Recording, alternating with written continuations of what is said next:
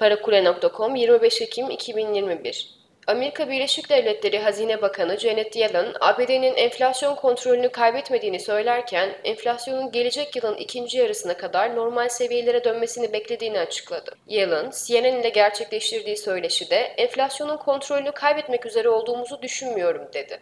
Yellen, 12 ayı baz alırsak zaten yaşanan gelişmeler nedeniyle enflasyon oranı gelecek yıla yüksek başlayacak.